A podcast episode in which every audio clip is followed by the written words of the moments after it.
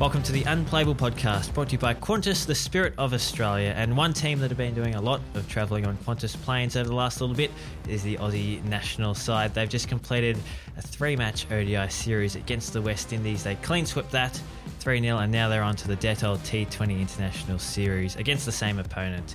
Uh, my name is Josh Schonafinger. I'm joined by Jack Paynter, who has been following the Aussies around the country. He's now in Hobart. And Jack, it was your birthday on Wednesday, so happy birthday, mate. Thank you, Josh. Yes, uh, Hobart turned it on with the weather on, on Wednesday when we arrived, nice and sunny, and uh, my colleague took me out for a nice steak, so it was a beautiful evening to spend the night in Hobart. Okay, well, before we get stuck into the upcoming T20 series, why don't we go back to Canberra, where uh, the third ODI was uh, well, it was a blitzing, wasn't it? Australia absolutely dominated the West Indies. Uh, it was all over in about 31 overs. And it was still daylight when the match finished, even though it was supposed to be a day nighter. It was a bit like a T20 that game, wasn't it? Um, getting an early jump on the T20 series, but I think, um, yeah, the West Indies they'd lost the first two games, and then Shai Hope asked for a bit more from their batters, and they just couldn't deliver. I think the run out between Matthew Forde and Roston Chase. That sort of summed up their day, really. The two batters sort of uh, having a few words with each other, and I think the West Indies will be pretty keen to move on from the the ODI series with a few fresh faces coming in for this T20 series. Yeah, well, just on fresh faces, Australia had four debutants in the ODI series. Uh, Xavier Bartlett, Lance Morris, Jake Fraser McGurk, and Will Sutherland. I think that's correct. Um, and a couple of those guys had spectacular performances including Xavier Bartlett with two four wicket hauls to begin his ODI career, four for 21 and four for 17. He just had that new ball swinging and he looked like he really belonged at the top level, Jack.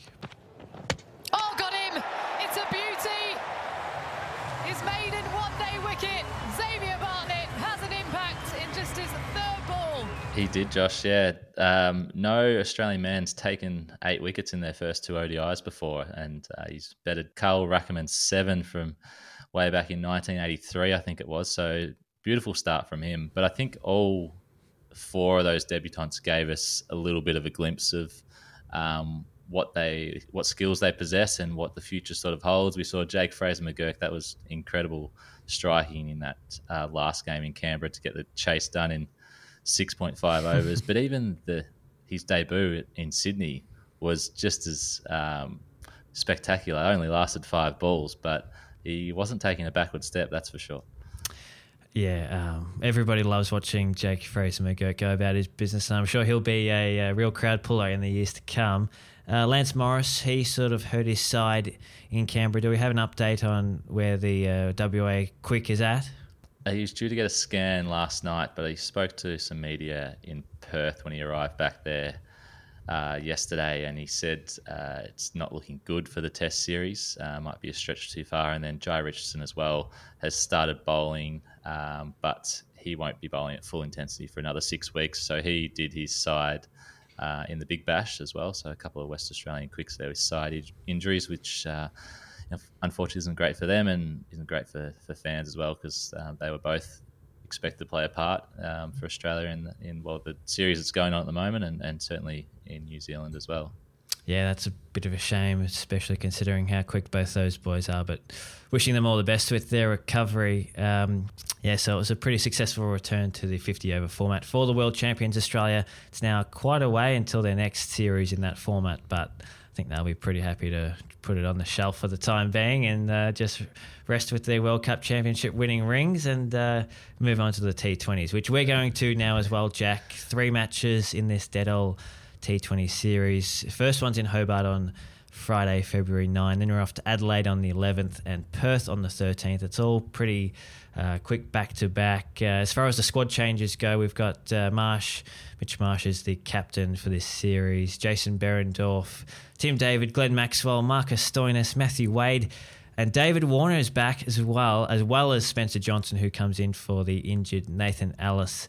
Um, so it's very much all guns blazing now for this side, which is getting ready for the upcoming T20 World Cup uh, later this year. It is, yeah. It's pretty much a full strength squad, apart from Ellis, as you mentioned, who just needs a little bit uh, more time to recover from that uh, nasty rib injury he got falling on the ball in the Big Bash.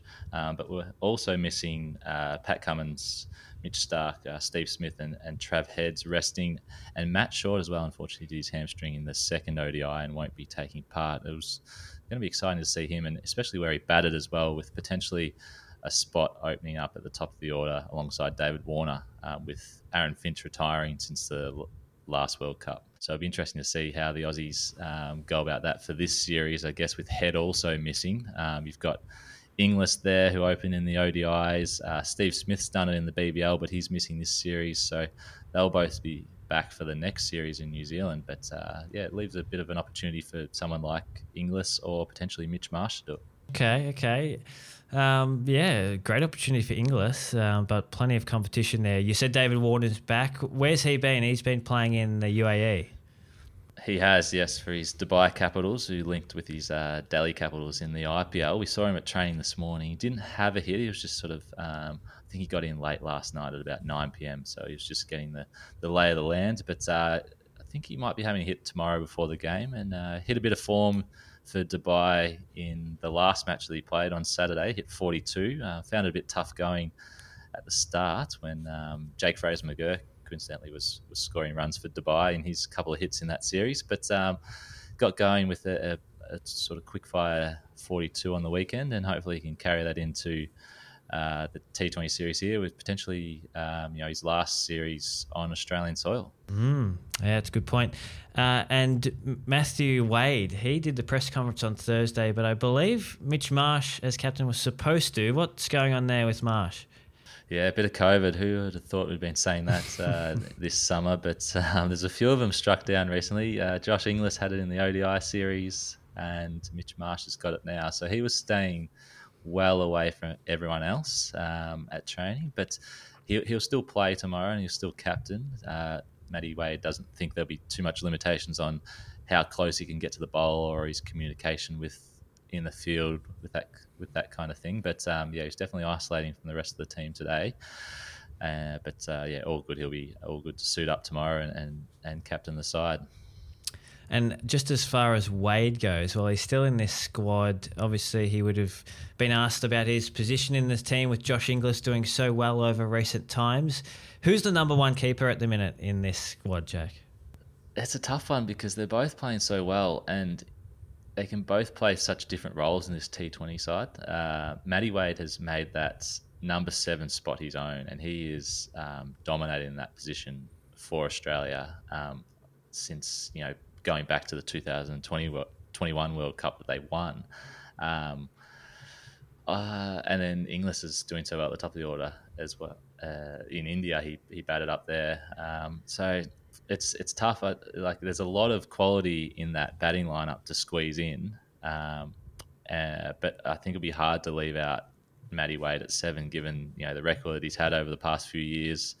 Um, whether you can find a spot for Inglis at the top of the order or somewhere floating through the middle, because you've got the likes of Maxwell, Tim David, Marcus Stoinis, who are all match winners. Um, but you know that position, their consistency kind of kind of wavers. So whether you sacrifice some of that firepower for someone like Inglis, who is consistently, you know, hitting 30, 40, 50 um, runs, um, yeah, it's a it's a tough call for selectors to make, and I guess that's why these six T20s, three here against the West Indies, and then three in New Zealand are so crucial because they can, you know, nut out those combinations that they want to go with ahead of the World Cup. Well, yeah, why don't we have a listen to what Matty Wade had to say about uh, nutting out those combinations in the middle order? Yeah, it's exciting to get the boys back together. Obviously, um, leading into a World Cup, um, not too far down the track, so we'll play here, um, three in um, New Zealand, and then kind of we find ourselves going to IPL, and then it'll be the World Cup. So, yeah, it's important for us to start to get our combinations together. Luckily enough, over the last couple of years, we've kind of, especially as a batting unit, um, we're kind of getting some continuity through that um, order. So yeah, continue to um, create bonds and try and win games leading into the World Cup. But yeah, we'll find out a lot about a few guys pushing, you know, to make to make the 15. It's an exciting time. And yeah, just on Wade, well, I guess um, the fact that he was the keeper and the number seven at that World Cup that they won a bit over two years ago in the UAE, I just think that gives him so many credits in the bank. And I'm sure the selectors love that aspect of it, given he's been there and done that. And he was so influential, especially the semi final against Pakistan, where he and Stoinis had a great partnership. So I reckon that's probably get just giving him a few extra points ahead of Inglis at this stage. So it will be interesting to see if he plays all the way through or if they do slowly try and transition to Inglis. But as you said, six ODI or six T20s to figure that out. Yeah, and you did ask uh, George Bailey about that recently when the squad for this series was announced, Josh, and he said, you know, the spot was still up for grabs, but you know, he acknowledged how much Wade had had done in that in that position across a number of years. Um, and I think you know it's quite a specialist position now in T20 cricket. That five, six, seven, um, like it's a very hard role to play because the gap between uh, doing it so well and doing it so and you know getting out for a duck or you know not scoring. You know you can go four or five innings without you know posting your score, but I guess when you do come off, um, you know it's a match winning knock and, and Wade seems to be doing that more often than than others in that position. Mm, yeah, we've seen very good players struggle in the middle order in T20s. Uh, so it's a tough role to play, we know. Uh, as, as, far as the top of the order goes, well, Warner seems to be the lock in that top spot. And as, as you also mentioned, there are lots of players putting their hand up to partner him there. So uh, Matty Wade was also asked about that. This is his opinion on the logjam at the top of the order. Um, yeah, there's a bit of a logjam at the at the top order. Obviously, we've got Davey, who's you know arguably our best T20 opening batter, and then you know um, Mitchell Marsh has done it, uh, Greeny's done it. Um, you know, Ingo could find himself doing it as well. He batted three in India, so there, there's plenty of people that are, are, pushing for that opening spot. I'm no doubt if he got picked, he's going to do a good job. But um, you know, it's a good thing for Australian cricket to have a little bit of a logjam there with opening batters. So, yeah, the ODI series was pretty one sided, but I'm sure it won't be the case for these three T20s. The Windies have brought in some big names as they look ahead to the tournament uh, in a couple of months that they'll be hosting the World Cup. So, they've brought in Rovman Powell as captain, and we've got Johnson Charles, Brandon King, a couple of top order blasters. Jason Holder, Akeal Hosein, Kyle Mayers, all these great all rounders who have done the job on the T20 circuit. Nicholas Pooran is, is there, of course. We saw him with the Stars a few years ago. And of course, the big man, Andre Russell, is also in the squad and ready to fire. He's got a good record in Australia across Big Bash and International. So it'll be interesting to see what he brings to the table, Jack. Yeah, I was looking at this the other day. I, I actually think um, Andre Russell he might have not retired, but I'm pretty sure they gave him a sort of standing ovation the last time he played Australia in a T20 in the 2021 World Cup. But he is back, and um, he had a great impact against the against England in the T20 series victory uh, in December. Actually, he hit 29 off 41. Uh, 29 off 14 balls, sorry, in his return match, and then he hit a hit a 50 in the uh, in one of the other matches as well. But he's play, been playing a bit of a, a, a more uh, more of a bowling role. So down the order, we know how destructive he can be with the bat, but his bowling has also come along as well. So he took three for 19 in that first game back, and he's just been bashing those those hard lengths and um, proving very difficult to get away. So that's going to be exciting. They've got, as you said, a, a host of guys who have played in the Big Bash. They've seen Akeal Hosein over the last couple of years for the Renegades. Renegades. Jason Holder has done uh, well here, as has Nicholas Pooran. So there's plenty of experience in that lineup in Australian conditions as well. So they're going to prove a handful in this series. Yeah, and Kyle Mayers was another one who impressed in the T20s when they were here last summer as well. And uh, Johnson Charles is another who's been on the scene for a while and is now just starting to really establish himself as a star at the top of the order. So lots to look forward to there for the West Indies. Jack, anyone in particular that you're keen to get a glimpse of? I'm keen to see Akeal Hosein in the uh, international arena for for the West Indies here in Australia. I was quite impressed with the way he's gone about it the last couple of years in the in the Big Bash. Um, you know, he's oper- operates an economy of around 6.25 for the Renegades in his 10 matches. Um, he's sent down the most overs for the West Indies in in T20 internationals over the last year and going under eight and over. So uh, he's someone who's going to prove very difficult to get away and uh, could be you know the barometer to how the West Indies fare in this series. Absolutely. So three T20s all close together, as we said. Hobart, Adelaide, Perth. Make sure you grab a ticket if you're in those cities. Go along and have a look. And then, as you mentioned, Jack, Australia are off to New Zealand pretty much straight after that for three T20s and two Test matches. We did get the squad for the T20s uh, just a couple of days ago. As you said, no real surprises. Cummins, Starc, Head, and Smith are all back into that squad as they fine tune their World Cup prep. And then two tests after those T20s. That squad should be coming any day now, so look out for uh, that as well. Because as we know, uh, New Zealand currently smashing South Africa in their Test series, so they'll be uh, up and about in the red ball format, and it's always a close contest when those two sides, Australia and New Zealand, that is, play across the ditch. Absolutely, yeah. They're very good in the, those conditions. Uh, New Zealand, you just have to look at the likes of, of uh, Tim Southee, you know, Kyle Jamieson, um, these guys. Neil Wagner's missing this latest test against uh, South Africa with them playing Mitch Santner and couple of other spinners in Glenn Phillips as well and Rachin Ravindra. So uh, they're very dominant in their own conditions, and uh, it's going to be a, a, good test series to watch that one. I'm looking forward mm. to it. Yeah, I can't wait to see how Jamieson and Ravindra go against the Aussies because they both yet to play tests against them. So that's going to be great to watch. Uh, that'll all be on Fox Cricket and Kayo Sports, of course. And Jack, just before we go, we haven't touched on the AB medal or the Belinda Clark Award. Obviously, Mitch Marsh took out the major trophy for Australian men, and Ashley Gardner the major award for the women. Fantastic to see those players rewarded. And uh, were either of those a surprise for you?